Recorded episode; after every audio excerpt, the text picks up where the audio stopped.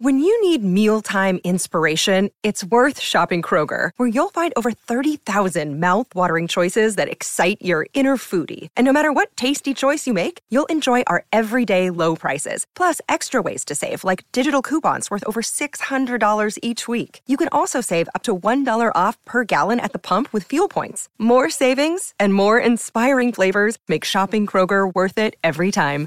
Kroger, fresh for everyone. Fuel restrictions apply. This is Optimal Living Daily, episode 1989 Why Schedules and Routines Are Bad for My Mental Health, Part 1 by Ryan Ferguson of ryanferguson.co.uk. And I'm Justin Malik. Happy Saturday. Welcome to one of the only podcasts in the world where blogs are narrated to you for free with permission from the authors. It's an award winning podcast thanks to you.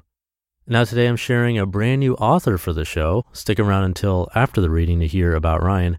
And it's a bit of a longer post, so I'll read the first half today and then finish the rest for you tomorrow. So, with that, let's get right to it and start optimizing your life. Why Schedules and Routines Are Bad for My Mental Health, Part 1 by Ryan Ferguson of ryanferguson.co.uk. Let me take you inside the computer of somebody with obsessive compulsive disorder, or OCD. I have access because the computer is mine I'm the person who struggles with obsessive thoughts, rituals, and organizational patterns every single day. Admitting that no longer fazes me. On my MacBook, I have innumerable spreadsheets and diagrams, process maps, and expectation benchmarks. I have random notes from books and obscure ideas that occurred unexpectedly.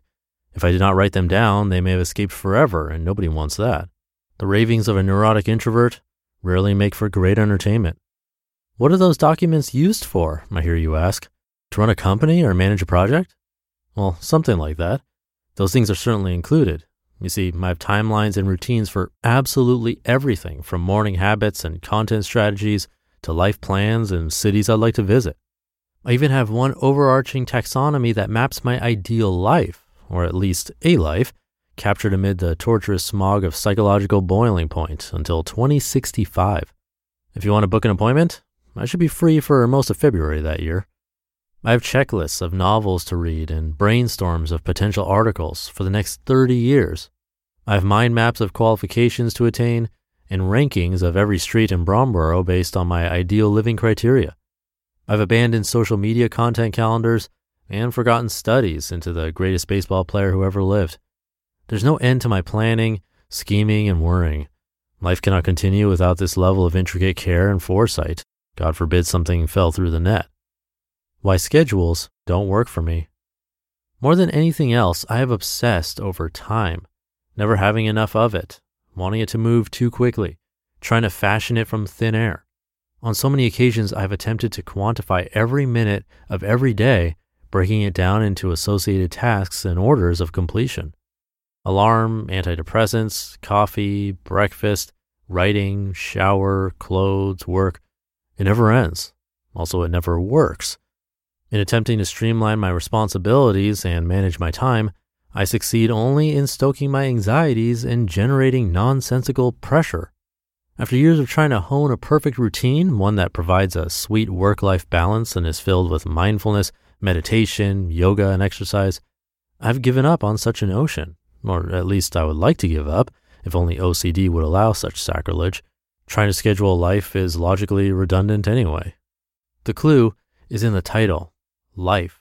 You never figure it out, and that is what makes it great. That is what makes it life. At the base of all my problems is a ferocious ambition.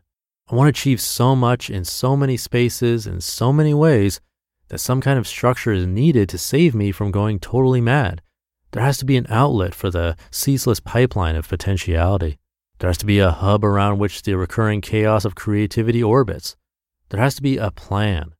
But when life becomes the plan, or more accurately, becomes the planning, it is easy to fall into those familiar depths of despair.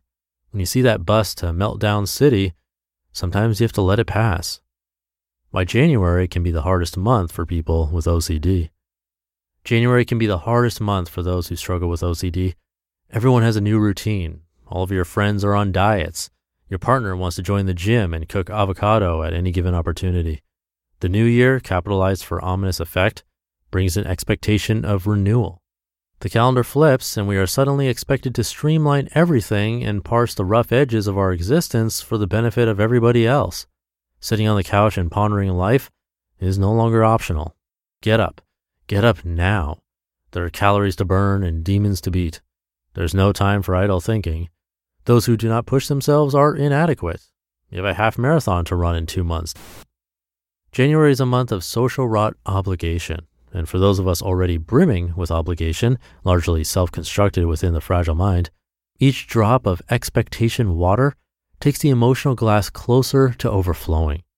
We have to eat less and exercise more. We have to buy new clothes and throw the old ones away. We have to make career plans and become vegan. Now, now, now. Change, change, change. The unbearable pressure of progress. Gary Vaynerchuk tells us that unless we are being locked out of Instagram every day for sending too many direct messages asking for opportunities, we are not trying hard enough. And so we pencil that into our hectic routines, perhaps just after breakfast, or maybe slightly before. Neil Patel tells us that unless we are writing 15 articles per week about the most innocuous thing in our niche, our businesses will die. And so we add that to our routine as well, either just before bed or occasionally while eating our lunch. Our therapist tells us that unless we chill out and learn to relax, we will succumb to the meaninglessness of it all. And so we set aside eight minutes in which to enjoy that guided meditation class on YouTube, probably when we are on the toilet. Then we have dozens of other competing interests bidding for time and attention. Your accountant wants that spreadsheet. Your boss wants that report. Your mom just wants you to FaceTime her every once in a while. Is that really too much to ask? For the obsessive compulsive, life often becomes an exercise in completing things and honoring routines rather than feeling emotions and enjoying experiences. We become besotted with the means because we are petrified of the ends. Planning things and repeatedly executing against a brutal schedule is our way of feigning control over life, which is fundamentally uncontrollable. How schedules and routines impact our mental health. Hear that in tomorrow's episode. You just listened to part one of the post titled why Schedules and Routines Are Bad for My Mental Health by Ryan Ferguson of ryanferguson.co.uk. And thank you to Ryan. He's a writer, author, blogger, and journalist. His mission? To share unorthodox stories for passion, not profit, furthering free speech, enhancing education, and challenging misconceptions through the written word. Nice to see that right there on his site. He had a nice email to us, and we checked out his blog which is super clean and minimal, by the way. I love the look of it. Go check it out when you have a moment. It's ryanferguson.co.uk. That's linked in this episode's description, also at oldpodcast.com, of course. And he's writing more and more about mental health, productivity, and minimalism, so I'm sure I'll be bringing more of his content to you soon, besides tomorrow, of course. But again, please do come by his site to show him support. It would mean a lot. But that should do it for today. Thank you for being here and listening every day, including the weekends. And I will be back tomorrow to finish up this post from Ryan, where your optimal life awaits.